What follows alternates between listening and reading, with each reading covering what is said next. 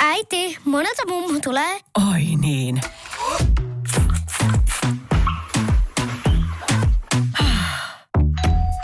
Helpolla puhdasta. Luonnollisesti. Kiilto. Aito koti vetää puoleensa. Jos mä olisin sarjamurhaaja ja tappasin pelkästään prostituoituja. Ja sä hautaisit ne sun takapihalle. Niin, ja sit se olisi mun huoropuutarha.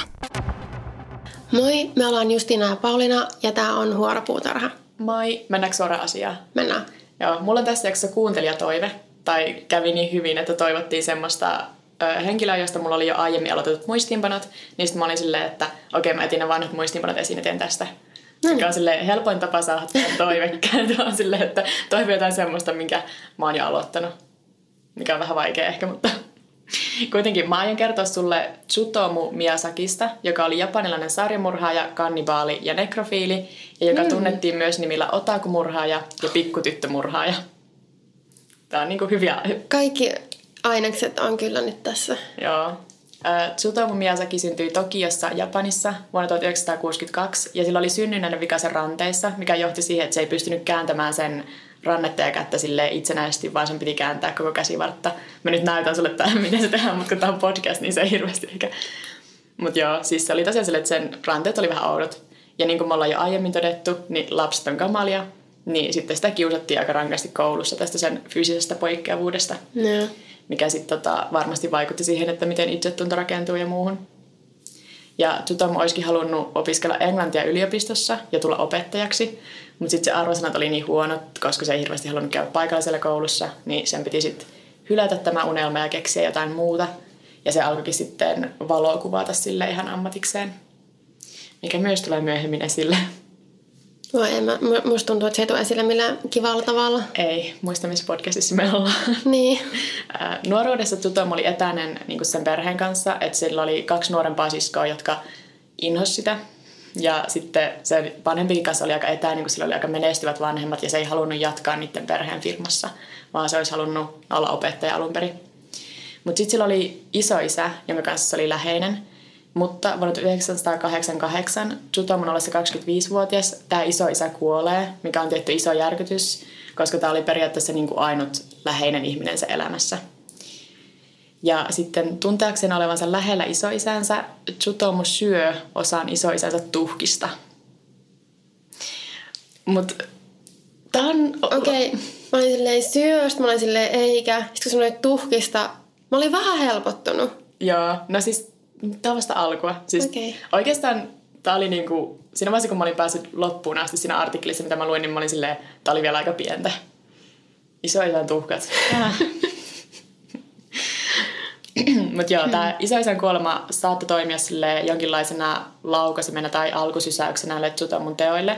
Sillä vain kolme kuukautta sen jälkeen, elokuun 22. päivä 1988, Tsutomu kidnappaa neljävuotiaan Mari Konnon, joka oli leikkimässä ystävänsä kanssa ulkona – Tsutomu ajaa Marin kanssa syrjäiseen metsään, missä kuristaa tämän ja sen jälkeen seksuaalisesti hyväksi käyttää sen ruumista. Tsutomu piilottaa sen Marin ruumiin metsään ja sitten myöhemmin palaa irroittamaan ruumista kädet ja jalat, jotka se sitten vie säilöön omaan vaatekaappinsa muistona tästä ensimmäisestä murhastaan. Okei. Okay. Ja oliko siinä niinku mitään niinku aikaisempaa, mikä olisi yhtään viitannut tommoseen, että se saattaa sen, sen teot ja elämä saattaa eskaloitua tommoseen muuta kuin sitten totta kai siellä oli rankka lapsuus ja perheelämä. No siis ilmeisesti se, mä luin sitten joku semmoisen psykologianalyysin tästä, niin se oli sitä mieltä, että Tsutomu oli niinku pedofiili ensin ja murhaiva sen jälkeen, että kaikki okay. liittyi siihen, että Joo. se oli pedofiili ja sitten ehkä osittain sen jotkut tutut on spekuloinut, että koska se oli niin epävarma oma ikäisten naisten seurassa, niin sitten se olisi viehättynyt nuorista tytöistä, että se oli myös valokuvannut paljon, niin kuin mennyt jonnekin lasten urheilukerhoihin ja valokuvannut niitä. Mikä nyt sille oikein, jos sä harrastat valokuvausta, niin se nyt, jos ne kuvat on ihan asiallisia, niin joo, mutta sitten kun se paljastuu, että sä oot tämmöinen tyyppi, niin kaikki se alkaa näyttää epäilyttävältä. Jep. Ähm, Loput Marin ruumiista Tutomu polttaa, pakkaa laatikkoon, johon laittaa mukaan myös muutamia Marin hampaita ja kuvia sen vaatteista, sekä postikortin, jossa lukee Mari, tuhkattu, luut, tutki, todista ja sitten lähettää kaiken tämän Marin perheelle postissa. Et ei se mikään sellainen ujo ja kiltti ollut missään nimessä. Tämä on niinku selvästi niinku maksimoi sen trauman, mikä sille perheelle tulee. Joo, että se ihan selkeästi haluaa vaan niinku, oikein niinku, siis tuottaa tuskaa sille perheelle ja niinku näyttää, että hei, tässä on teidän lapsi. Joo. Sitten noin kaksi kuukautta myöhemmin Tsutomu kidnappaa seitsemänvuotiaan tytön Masamin ja ajaa sen samaan paikkaan, jossa murhasi Mari Konnon ja sitten kuristaa Masamin. Tsutomu ottaa Masamin vaatteet mukaan sen muistoksi ja jättää ruumiin sinne syrjäiseen paikkaan, missä sitä ei sitten löydetäkään ennen kuin, sit, kun Tsutomu jää kiinni ja tunnustaa. Saman vuoden joulukuussa Tsutomu kidnappaa neljävuotiaan Erika Nanban ja ajaa tämän kanssa syrjäiselle parkkipaikalle.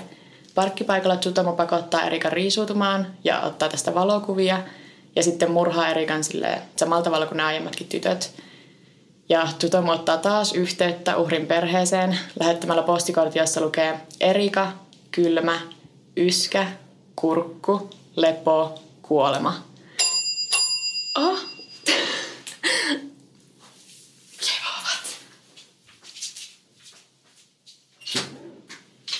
Moi.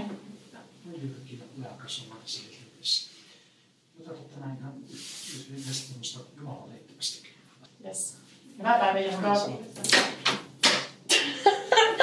Mä uskon, että Jehovat kauhealla podcastin nauhoituksen aikaa. Jättää tätä jaksoa? Voidaan. Mä en kyllä muista enää yhtään, missä kohdassa mä olin menossa. Siinä viestissä. Joo, se oli lähettänyt taas sinne perheelle. Oli, oli semmoinen oikein synkkä kohta, ja nyt se meni ihan pilalle. Tunnelma on pilalle. Uh, mutta tosiaan mä en ole ihan varma sen postikortin sisällön tarkoituksesta, koska niinku, oliko sillä flun... No, mutta ei sillä taaskaan mitään väliä, koska se on taas vaan niinku, tarkoituksena pelotella sitä perhettä. Mm. Tai niinku, tuottaa oikein enemmän tuskaa.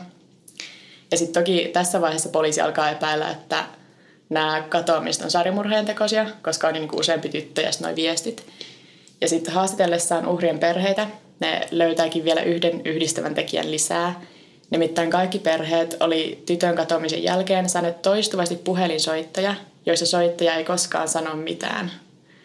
Että se Tsutomu jatkuvasti soitteli uhrien perheelle, mutta ei koskaan sanonut sanaakaan puheluiden aikana.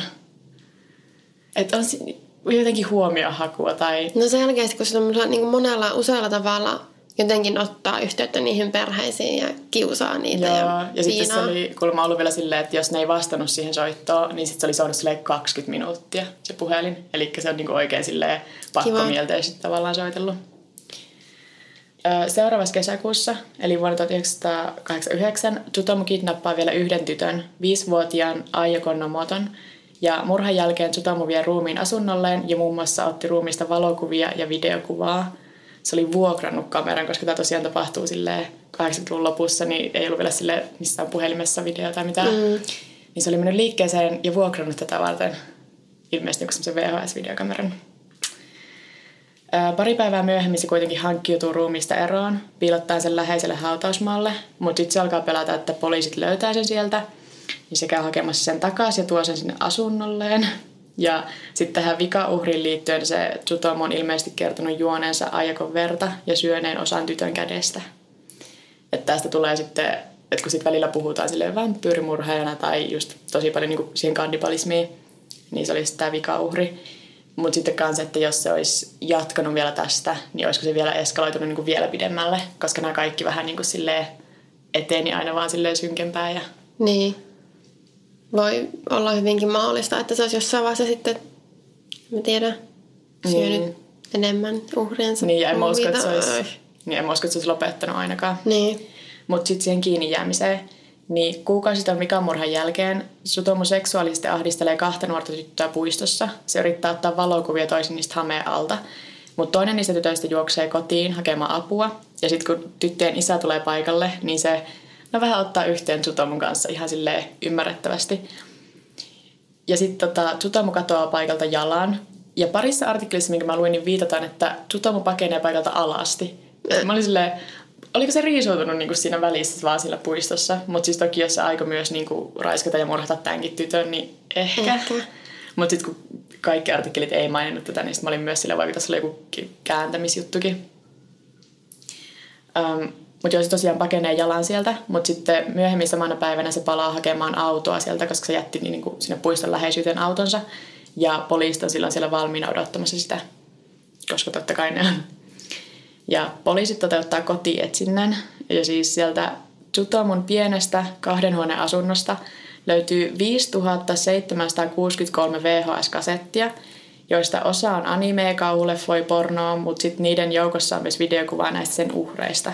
Ja sitten myös uhrien ruumiiden jäänteitä löytyy asunnolta, että se ei ole mitenkään sitten enää epäiltävissä, että onko niillä murheja vai ei. Okei, mutta miten niin monta VHS-kasettia mahtuu asuntoon? Siis siitä on kuvia jossain netissä ja siis se on vaan niin kuin seinän pieltä, kaikki täynnä VHS-kasetteja. Ja sitten siitä on just tullut vähän semmoinen, että koska siellä oli sit tosi paljon just kaikkea kauhuleffoja ja semmoisia, mitä on joskus epäilty, että ne niinku snuff-filmejä niinku oikeita kidutusta. Niistä niitäkin on käyty läpi. Ja sitten on tullut aika iso juttu sit internetissä. Ja sitten just kanssa se otaku murhaaja, koska niinku se oli selvästi semmoinen, joka vaan hengäsi kotona katsomassa kauhuleffoja. Mä tiedän. Ja ö, tosiaan sitten on ihan varma, että joo, että meillä on nyt tämä murhaaja käsissä, niin kuulusteluissa Tsutomu tunnustaa nopeasti murhaneensa neljä tyttöä ja myös nämä sen nekrofiliset ja kannibaliset tekoonsa, mutta puhuu myös sekaavia siitä, kuinka alter ego nimeltä Rottamies olisi pakottanut sen tekemään nämä murhat. Sitten se myös yhdessä oikeudenkäynnissä piirtää kuvan siitä rottamiehestä, mikä määräili sitä. Ahaa. Öm, Todettiinko se ihan syyn takeiseksi kuitenkin? Kyllä lopulta. Oikeudenkäynnit alkaa vuonna 1990 ja ne kestää seitsemän vuotta. Aha. Oikeussalissa Tsutomo käyttäytyy tyynesti, mutta se puhuu yhä välillä sille epäloogisesti tai vähän semmoisia outoja ja syyttää tosiaan sitä alter teoistaan. Ja Tsutomo ei myöskään koskaan ilmaisen minkäänlaista katumusta teoistaan tai pyydä anteeksi tyttöjen perheiltä. Ja puolessa välissä oikeudenkäyntiprosessia Tsutomon isä on niin kauhuissa ja häpeissään poikansa teoista, että se tappaa itsensä. Ja kun Tsutomolle kerrotaan tästä, niin se toteaa olonsa olevan nyt virkistynyt. Toki se ei ikinä tykännyt niin kuin, tai ollut läheinen perheensä kanssa, mutta on toi kyllä niin kuin, silleen kunnon sosiopaatti mm. virkistynyt. Psykiatrit on niin kuin, yhtä mieltä siitä, että jotain siinä tutomussa on henkisesti vielä silleen, no ei kai. Oikeasti. Mutta sitten arviot vaihteli silleen skitsofreniasta dissosiatiiviseen identiteettihäiriöön, että ei ollut niin kuin, silleen selkeitä diagnoosia. Ja sitten varsinkin niin kuin, ehkä osittain siitä johtuen, niin se todetaan, että se on niin kuin, lain silmissä vastuussa teoistaan – ja sitten huhtikuussa 97 Tsutomu tuomitaan kuolemaan. Ja 11 vuotta myöhemmin, 17. päivä kesäkuuta vuonna 2008, Tsutomu Miyazaki hirtetään. Ja sitten tässä oli vielä juttu, että se itse pelkäsi tosi paljon sitä hirttämistä, että se olisi halunnut niin kuin jonkun muun telotustavan. Mm. Mutta sitten ilmeisesti se on Japanissa, en tiedä onko vieläkin ihan tapana, että hirttäminen on se yleisin. Niin mä mietin, että kumminkin 2000-luvun puolella vielä mm. hirtetään ihmisiä Japanissa, mutta Joo. ei niin kuin jossakin niin kuin saa valita, niin. että meneekö sähkötuoliin vai saako pistoksen. Joo, sitten mä olin silleen 2008, että joo, että ei tästä hirmu kauan ole, että kuinka usein Japani telottaa ihmisiä. Mä kävin niin on tänä vuonna ja telottanut esim. kymmenen. Oh, okei. Okay. Mutta siis se on jotenkin jännä, kun ei silleen, en mä tiedä, jotenkin ajattele kuitenkin, että kuolema on myös silleen harvinainen. Niin. Tai niin kuin ainakin siis sen täyttöönpano olisi harvinainen, koska esimerkiksi just no Jenkeistä lukee eniten, niin siellä se on aika silleen, että ne venyy tosi pitkälle. Mutta ähm, no, tämän yhteydessä siis on vähän pakko puhua silleen sit kulttuurista ja siitä, että miten tämä vaikutti siihen negatiivisesti. Mutta mä voin sanoa ihan suoraan, että mä oon tosi huono puhumaan tästä. Koko se sfääri on mulle sille ihan vieras. Joo. Et mä luin artikkeli, jossa aiheeseen keskittynyt antropologi oli sitä mieltä, että se media liiotteli kaiken niin kuin sen tutomun kuluttaman median vaikutusta sen tekoihin. Ja ilmeisesti nämä murhat vieläkin vähän vaikuttaa ihmisten mielikuvaan otakuista. Että media olisi Japanissa tehnyt vähän semmoisen niin satanic panic-tyylisen otakuiden pelontan pohjalta. Että kaikki ne leffat, mitä siellä oli, niin ne oli yhtäkkiä semmoisia A-lausista okay, murhaajia. Otakukulttuurihan on Japanissa ihan älyttömän iso, tai siis se on niin kuin iso ilmiö, niin sitten vieläkö niin joku tuommoinen asia sitten varjostaa sitä? Joo, no siis tai mä en ainakaan ikinä kuullut niin, tästä koko jutusta. Mutta sitten toi antropologi oli sitä mieltä, että se näkyisi vähän niin kuin siinä ja sitten varsinkin kuulemma se, että ennen tätä keissiä niin olisi oltu silleen, että joo, että otakut on niinku sekä miehiä että naisia. Ja sitten tämän jälkeen se olisi keskittynyt paljon yksinäisiin nuoriin miehiin. Okay. Että se olisi muuttanut myös sitä suuntaa, mutta oli tosiaan vain yhden ihmisen mielipide, että en tiedä. Mutta tosiaan niistä äh, kauhuleffoista, mitä siellä oli, niin niitä on puitu myös aika paljon, koska Tsutomu itse nimesi semmoisen leffasarjan kuin Guinea Pig inspiraatioksi teoilleen. Ja siis tämä leffasarja on kidutuspornoa kasarilta ja kuuluisi siitä, että monet usko leffojen olevan aitoja snuff-filmejä ja leffojen tekijöiden piti todistaa poliisille, ettei ne oikeasti murhanneet ketään elokuvaa varten. Että ihan vasta toi Charlie Sheen oli nähnyt yhden niistä ja se oli ilmoittanut FBIlle siitä, että tässä oikeasti tapetaan ihmisiä. Wow. Mutta se on, on todistettu, että... Joo, ei niissä oikeasti murhata ketään, mutta ne on just silleen gorein leffa ikinä tätä tämmöisiä. Ja sitten yksi niistä oli tämän murhan jälkeen, niin ne oli ollut silleen vetänyt sen pois ja lopettanut sen tuotannon, että koska ne tosiaan pelkästään josta oli inspiroitunut niistä, mikä on jännittävää, koska mä yleensä ajattelen, että ne, jotka tekee semmoisia tosi goreileffoja, niin ei ne välittäisi. Tai niin taisi vähän jopa silleen hyvää julkisuutta niille. Mutta ne oli ollut silleen, joo, että ei mä haluta levittää tätä leffaa enää. Mutta nyt se on taas palannut tuotantoon. Että nyt on ilmeisesti okay. kulunut tarpeeksi aikaa. Joo.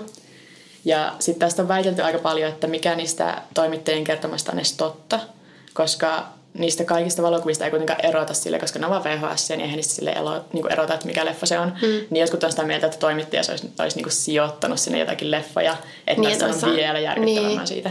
Että olisi saanut mässääntyä vähän paremmin tuolla jutulla ja oh, se oli niin hirveä. Ja, ja sitten just kans, kun siellä oli niinku anime, niin sitten kaikki oli silleen, että, a, että se on niinku ollut jotain epäilyttävämpää animea tai lolikoni tai jotain. Ja mm. sitten ei, ei sitä oikeasti erotella missään, että minkälaista animea siellä on. Ja siis en mäkään oikeasti ole sitä mieltä, että kauhuleffat tekee ihmisistä murhaajia, niin kyllä mä oon niin silleen samaa mieltä niistä, jotka on sitä mieltä, että ei se leffakokoelma pitäisi niin paljon liittyä siihen. Niin. Se vaan, että sitten kun siellä joukossa oli niistä sen omista teoista, niin siinä totta kai ne on todisteet niistä omista murhista, mutta se, että jos siellä on joku kauhuleffa, niin Niin, se on niin, että jos joku ihminen, jos joku ihminen tykkää kauhuleffasta, se on ihan tavallista. Jos joku ihminen murhaa jonkun, jos tykkää kauhuleffoista, niin ne heti niin kuin yhdistetään toisiinsa. Joo, se oli ö, otakumurhaaja. Joo, mä en ollut ikinä kuullut tosta. Joo, mulla oli tää silleen... Mä luulin itse asiassa, eka kun sä puhuit niin kuin vaan silleen kannibaalista ja japanlaista, niin mä sekoitin tämän toisen japanlaisen kannibaaliin. Joo, no se on se kuuluisin, enkä muista. Ja sitten tätäkin ö, on matkinut semmoinen toinen nuorempi murhaaja, jonka mä voisin ehkä ottaa seuraavaan jaksoon, kun se oli sitten nimennyt itse silleen seuraavaksi otakumurhaajaksi sillä aika kun tätä ei oltu vielä telotettu. Ja tää oli sitten vankilasta ollut silleen, että no et kyllä ole mikään mun seuraaja. että se ei ollut niinku suostunut luovumaan sitä kruunustaan. Niin. Niin sitten mä voisin ehkä puhua siitä seuraavassa jaksossa ehkä. Mun pitää vähän katsoa, että miten siitä löytyy tietoa. Joo. Okei, okay, sun vuoro. Okei. Okay.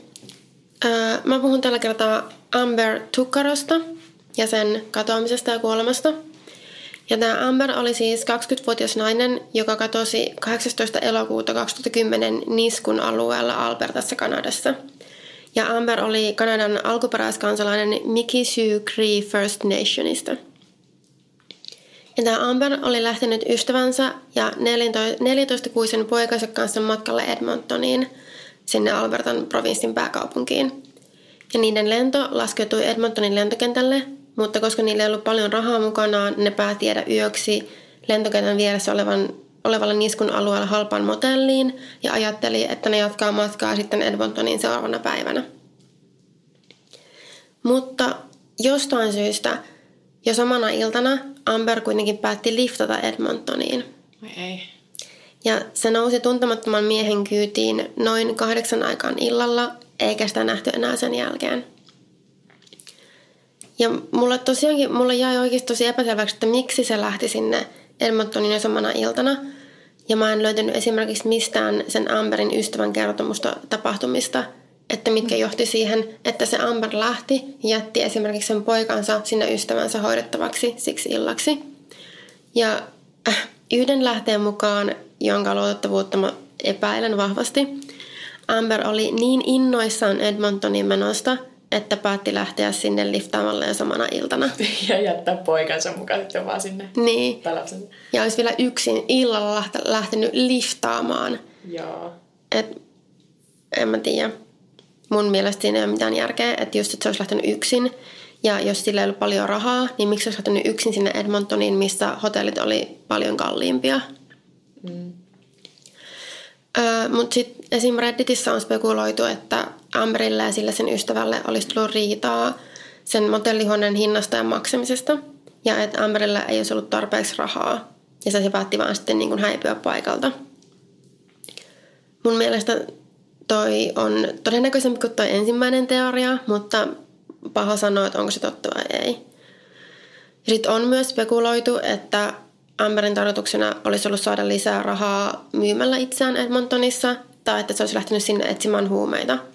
Mutta näille väitteille ei mun tietääkseni ole mitään, mitään todistetta tai perusteita, joten ne on vaan spekulointia. Joo, mutta toi oli niinku sekin, kun sä olit silleen, että Redditissä on spekuloitu, niin mä ootin niinku just Joo. tota, että kyllähän toi on semmoinen, mikä tulee varmasti monille silleen helposti mieleen, jos varsinkin se, että yksinään pitää lähteä. Niin, Niin, ja illalla ja sinne isompaan kaupunkiin, niin niin. se käy mielessä. Mutta joo, joka tapauksessa Amber liftasi tuntemattoman auton kyytiin. Ja kun se Amberin ystävä ja se Amberin äiti, johon Amber oli ollut tiiviisti yhteydessä, ei kuulu siitä seuraavana päivänä mitään, ne huolestui ja otti yhteyttä Kanadan ratsupoliisiin.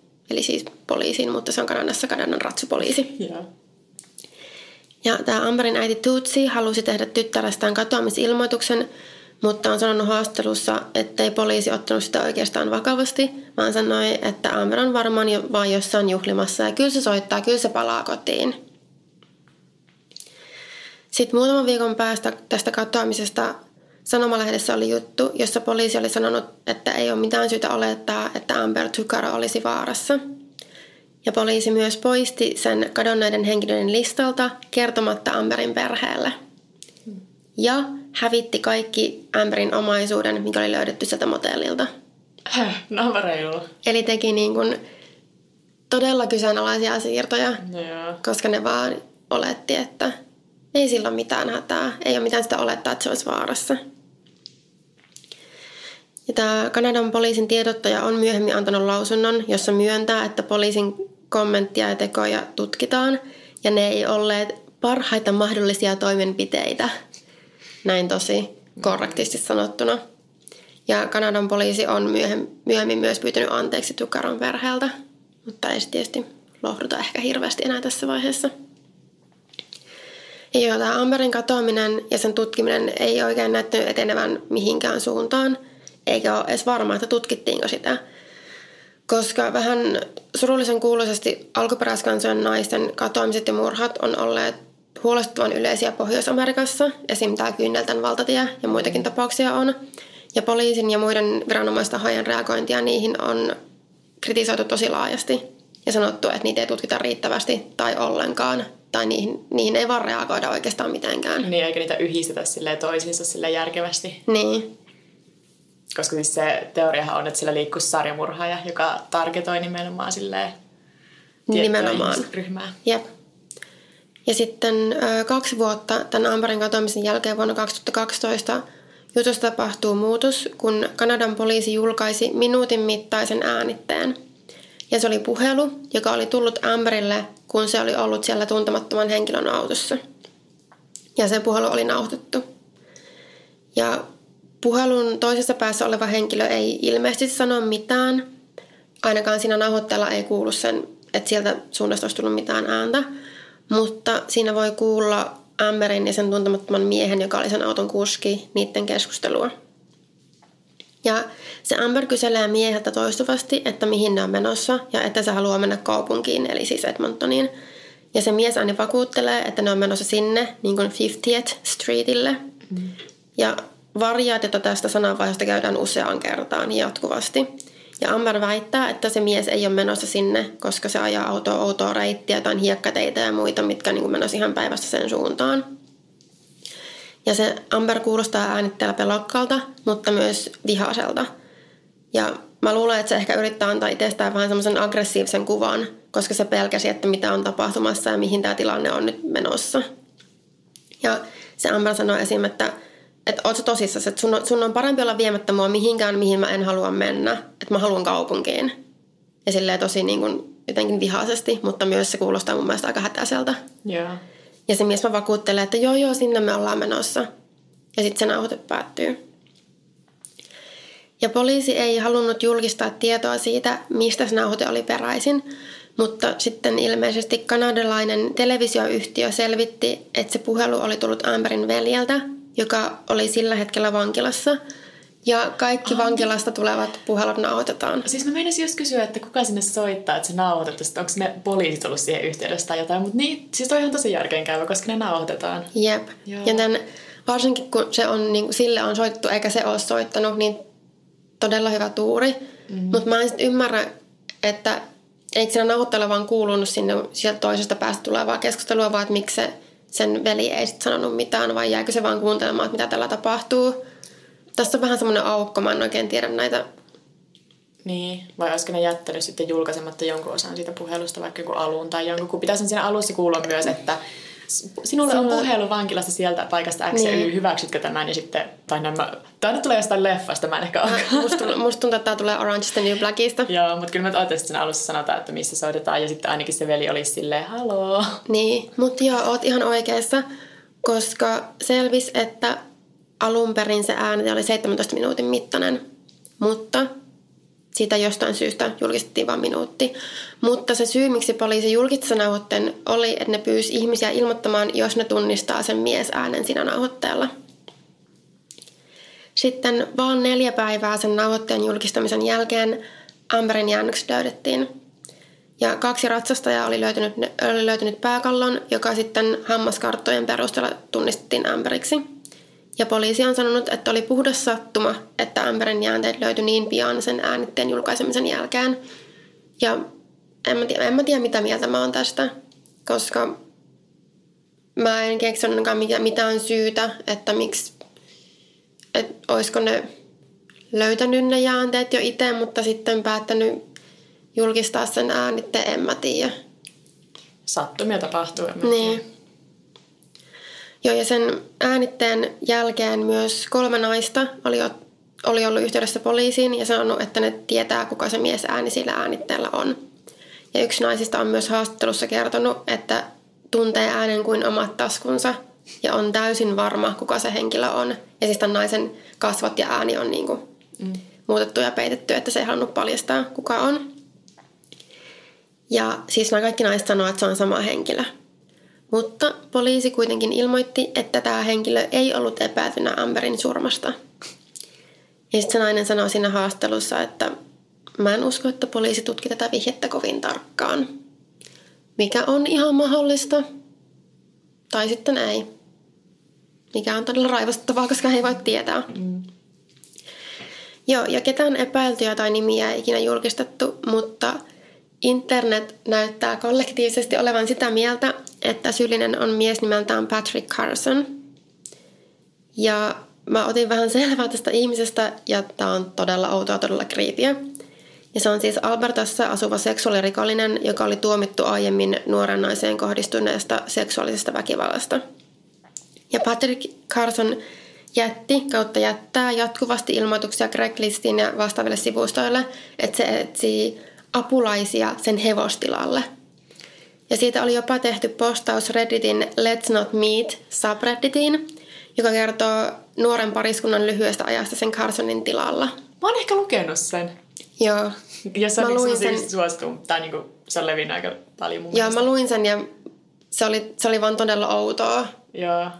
Ja tota, sitä, sitä Carsonia ja sen käytöstä kuvaillaan niin todella epäilyttäväksi ja oudoksi ja jopa aggressiiviseksi. Ja sitä varoitellaan oikeasti ympäri internettiä. Mä löysin semmoisen niin blog, Spotissa oli niin semmoinen blogi, missä varoiteltiin, että älä, älä, mene, älä ota yhteyttä tähän miehen, älä niin mene tämän hevostilalle. Joo, tämä on sama, josta mä oon nähnyt niitä, nimenomaan just Redditissä. Ja... Joo, joo. Mutta joo, tätä syyllistä, koska ei tiedä, voisi sanoa varmaksi, että onko se tämä Patrick Carson, niin syyllistä ei kuitenkaan ikinä löydetty. Ja on epäilyksiä, että alueella liikkuisi sarjamurhaaja, koska joidenkin lähteiden mukaan jopa 15 alkuperäiskansojen naista on kadonnut ja kato tai murhattu alueella.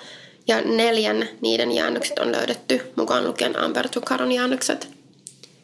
Ja tämä mun mielestä, mä en tiedä menikö tämä niin osittain päällekkäin tämän kyyneltä valtatien alueella – Joo, mä en ihan varma kanssa, kun ne on niin laajoja alueita. Niin. Mutta toisaalta teoriaan liittyy liittyy nimenomaan vahvasti se, että ylitettäisiin niinku osavaltioiden tai jopa maiden rajoja, niin Joo. sitten poliisit ei välttämättä jaa tietoja ja yhdistä sitä. Mm, mutta selkeästi sama trendi siinä on, että näitä alkuperäiskansojen koska siis kaikista, murhataan. Joo, kaikista villeen teoriahan on se, että olisi niinku rekkakuskeja, joita olisi useampia, jossakin teoriassa jopa kymmenen, jotka toimisivat sellaisena tiiminä ja sitten niinku jakaisi tietoa ja niinku suojaisi toisiansa.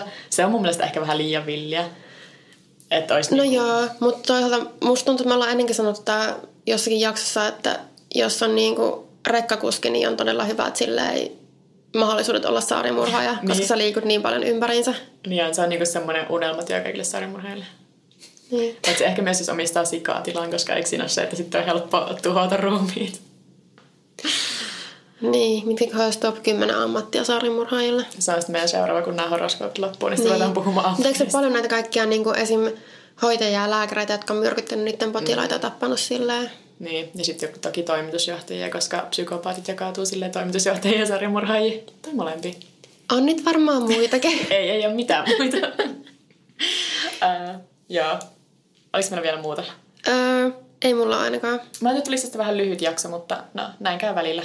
Jep.